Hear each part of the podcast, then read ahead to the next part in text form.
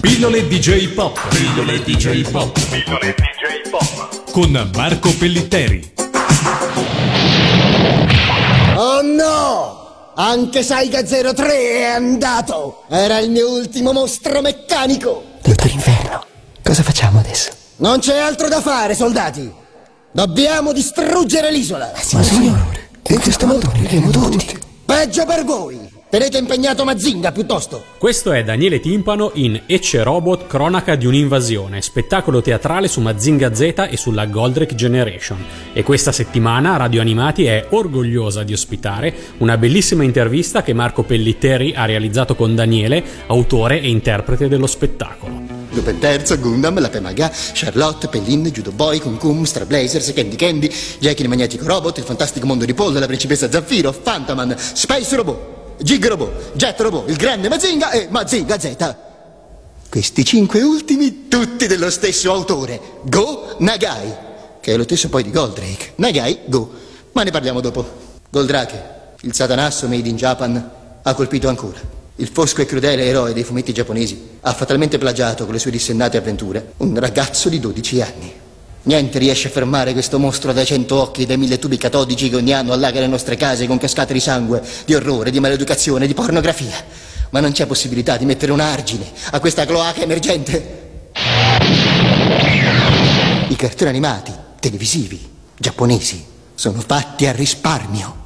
Come il mio teatro! Di più! È il mio teatro che è fatto risparmio perché ha subito l'influenza di cartoni animati televisivi giapponesi. Di più! Senza i cartoni animati televisivi giapponesi non farei teatro!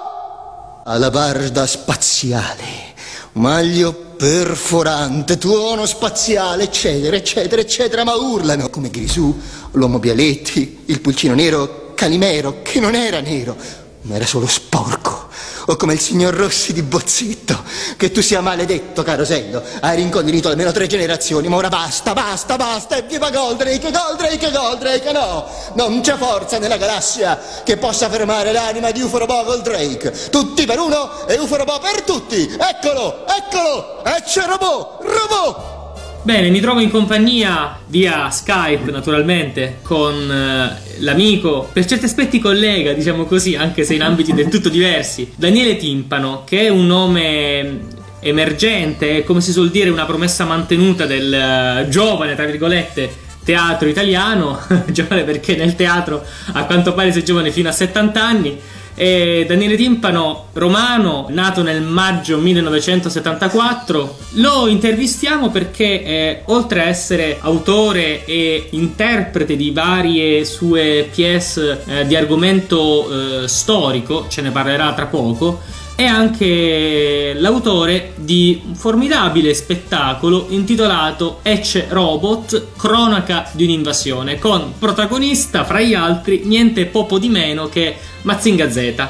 Daniele, che cosa è Ecce Robot? Ecce Robot, cronaca di un'invasione, è lo spettacolo che ho dedicato nel 2007, eh, ma continuo a farlo anche adesso. In generale all'arrivo in Italia dei, dei cartoni animati giapponesi nel, nel, lontano aprile 1978 perché cioè, in realtà si sa che qualcosa era arrivato anche prima ma si parla della, dell'invasione mediatica eccetera quindi la Goldrake in poi in particolare un'invasione dei palinsesti nazionali, eh, ma l'invasione è anche l'invasione delle, delle teste di, di, una generazione, la mia, insomma, de, de, dell'immaginario di una generazione. Lo spettacolo è molto interessante, eh, intanto sei da solo in scena, con uh, pochissime luci, una maglietta e un paio di pantaloni bianchi, una sedia. Eh, sfondo nero, un occhio di bue e qualche altra luce e eh, alterni un monologo molto umoristico, ironico e salace nel quale racconti un po' questa storia dell'invasione anche con i giornalisti, la critica, le polemiche, i genitori, eccetera. E poi ci sono dei momenti in cui mimi, diciamo così,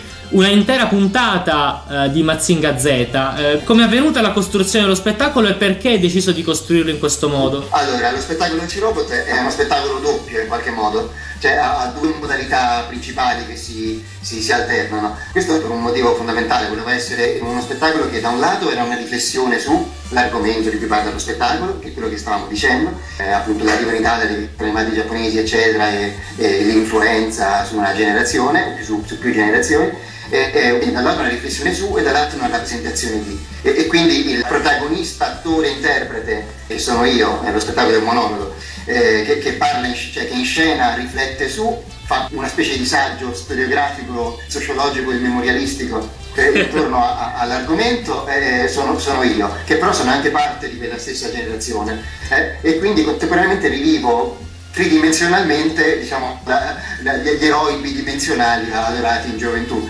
Da un lato di fare in scena i personaggi delle puntate di Mazinga Z, il Dottor Inferno, il Barone Asciura. Perché tu praticamente in scena, in personi, il, come personaggi, il Dottor Kabuto, eh, Koji o, o Rio, eh, Sayaka, Shiro e il, barone, il mitico barone Ashura. L'effetto nostalgia ho utilizzato i nomi italiani. Certo, eh, certo. Dell'adattamento italiano. E qual è stata la reazione del pubblico quando per la prima volta vede che tu metti in scena i personaggi più o meno della loro infanzia. Ma questo dipende dal tipo di spettatori, cioè dalla fascia anagrafica fondamentalmente, perché come tu dicevi da un lato è un monologo più con una seggiolina vestito con una specie di tutina bianca col sole rosso del Giappone sulla schiena, parlo appunto dell'arrivo in Italia e faccio il sagista. E l'altro sono io che con lo stesso vestitino stupido, eh, il, bianco, cioè il bianco prende i colori delle, dei fari, no? dei fari teatrali, dei riflettori, io eh, cambiando, cioè, eh, su, su, su una base registrata in playback dove io stesso faccio tutti i personaggi imitando le voci del, dei doppiatori del cartone animato allora,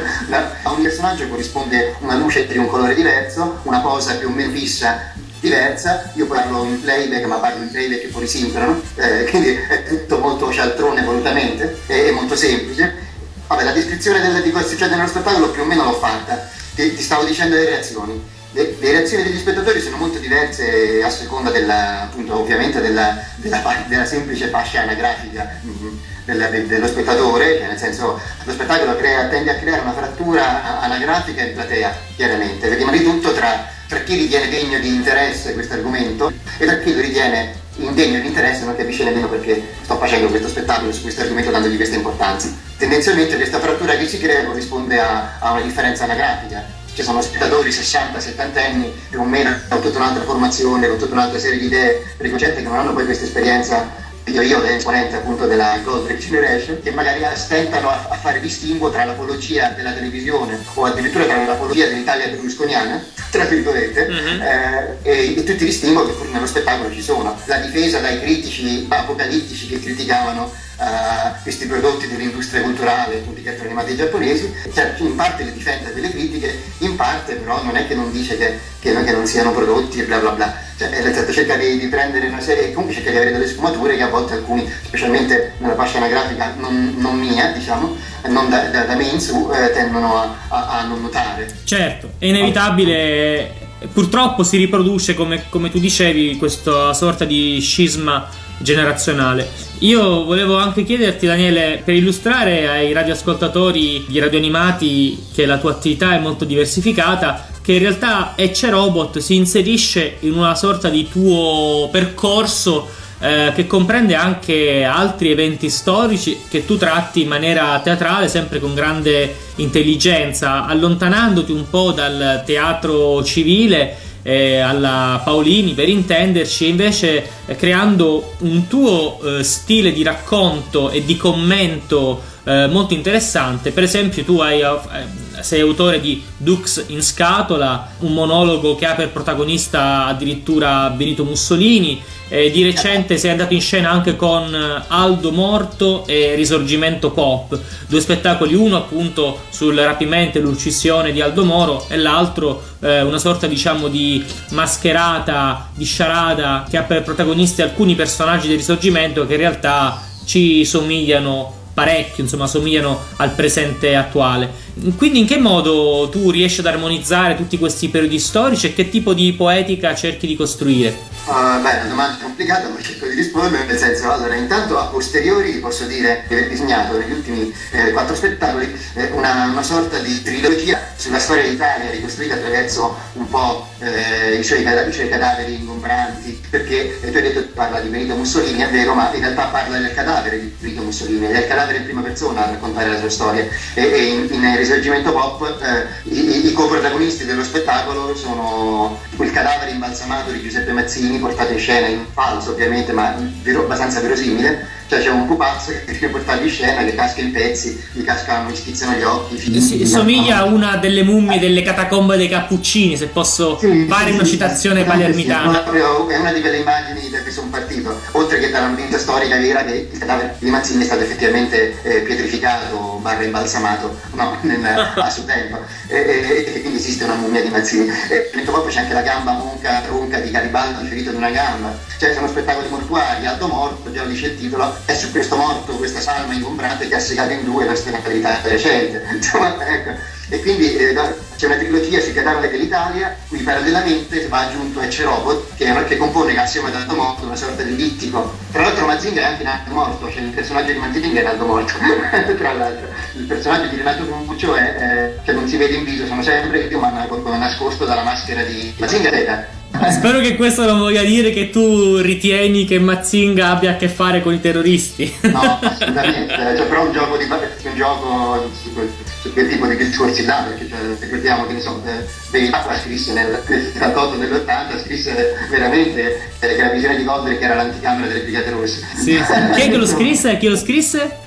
Alberto Bevilacqua. Alberto Bevilacqua. eh. Uno degli spettacoli, non a caso, prendono le mosse del 1978 e, e in, in il 4 aprile 1978 noi sappiamo che in pieno Silvestro Moro viene trasmessa la, la prima puntata di Goldrake eh, sulla, su- sulla seconda rete. A quattro anni, tre anni e mezzo, nel 78, io al limite ho guardato la prima puntata, la prima puntata di Goldrake, cioè non è che mi, sono- non è che mi interessavo del, cioè, che, del sequestro di Aldo Moro l'ho scoperto a metà anni 80 perché film con, con, con, con Gian Maria Volonté e, e quindi, quindi Ecce Robot parla della mia esperienza e la persona che dice io in Ecce Robot, eh, l'attore autore che dice io, eh, eh, sono io veramente quando avevo 4 anni e non c'è distanza storica, cronologica, anagrafica da me dall'argomento di cui si parla, mentre sia in Scatola che parla nel 40, 43 45, in quegli anni lì, sia in eh, Il Risorgimento Pop che parla dell'Ottocento, sia in Aldo Morto che parla degli anni 70, ma degli anni 70 io non c'ero assolutamente, ma ho alcuna luce di coscienza su nulla, eh, c'è una distanza. In Ecce Robot eh, no, eh, parlo delle mie reali esperienze, mentre e quindi c'è una, una coincidenza di chi parla con quello di cui si parla, che, che- che io possa dire la parola io e, e- e provare un certo entusiasmo verso gli argomenti di cui parlo. Negli spettacoli, solo in uno spettacolo che parla della televisione, che dice qualcosa di, di vero e, di- e- e poi interpretiamolo come vogliamo, se è triste o positivo sulla mia generazione. Quando trai un fragor a mille decibel, su dal ciel pioverà Mazinger. Veloce e distruttore come un lampo, non do scampo, no. Odio la paura, non conosco la pietà. Primo episodio. La nascita di Mazinga Z. Grecia, isola di Rodi. Finalmente per me è giunta l'ora di conquistare il mondo. Dottor Inferno, mi congratulo con lei vivamente. Barone Ashura, guardi i mostri meccanici che ho trovato su quest'isola di Rodi. Ammiri la loro potenza. Garada K7, Douglas M2, avanti! Però io sono preoccupato. Nel gruppo che rinvenne questi robot c'erano anche due scienziati giapponesi, Kabuto e Yumi. Ma è soprattutto Kabuto che mi preoccupa. Da quando ha scoperto l'Ultra Lega Z vive relegato nel suo laboratorio. Starà sicuramente tramando qualcosa contro di me. Giappone, ai piedi del Monte Fuji. Il professor Kabuto è solo nel suo laboratorio. Pronto? Ciao nonno, come va? Ah, sei tu, Rio. Abbiamo pensato che ti sentissi solo in quel laboratorio a Tremonti e così ti abbiamo telefonato. Ragazzi, mi dispiace di essere stato via tutto questo tempo. Vi sarete sentiti soli, ma ormai ho finito il mio lavoro e tornerò subito da voi. Oh mio Dio! Il barone Ashura! Alla fine è riuscito a trovarmi. Rio, presto, vieni subito qui, è un'emergenza. Ne va della pace nel mondo. Shiro, è successo qualcosa a nonno. Prendo la motocicletta e corriamo subito al laboratorio. Nonno, nonno! Dove sei? Nonno! Ah! Shiro, aiutami a tirare fuori il nonno da sotto questa trave. Per me non c'è più nulla da fare. Nonno, chi è stato? Il dottor Inferno. Guardate laggiù. Oh, un robot, un robot gigante. Sono io il suo creatore. Cosa? Per sventare i piani malvagi del dottor Inferno. Rio. Nonno. Mazinga Z è corazzato in Ultralega Z ed è azionato da energia fotoatomica. Contiene armi irresistibili di ogni tipo. Rio, Con Mazinga potrei essere come un dio o come un demonio. Dipenderà soltanto da te. Viene comandato attraverso un aliante slittante che troverai accanto a Mazinga. La manovra è molto facile. Garada K7, Douglas M2, ecco Tokyo, all'attacco. I mostri meccanici distruggono la città.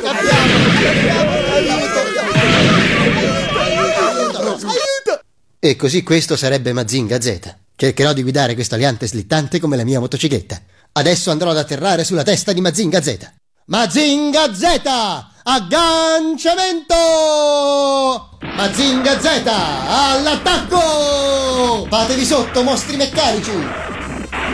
Bene Daniele, ti ringrazio. Allora, ricordo Daniele Timpano, autore, attore teatrale, eh, interprete e scrittore di questo sensazionale spettacolo che forse alcuni di voi già conoscono perché è del 2007, Ecce Robot, cronaca di un'invasione per eh, conoscere le prossime date e destinazioni non soltanto di Ecce Robot ma anche degli altri pregevoli spettacoli di Daniele eh, vi consiglio di eh, andare sul, sul, suo blog danieletimpano.blogspot.com ok.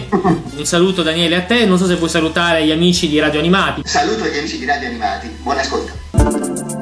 Pillole DJ Pop Pillole DJ Pop Pillole DJ Pop con Marco Pellitteri.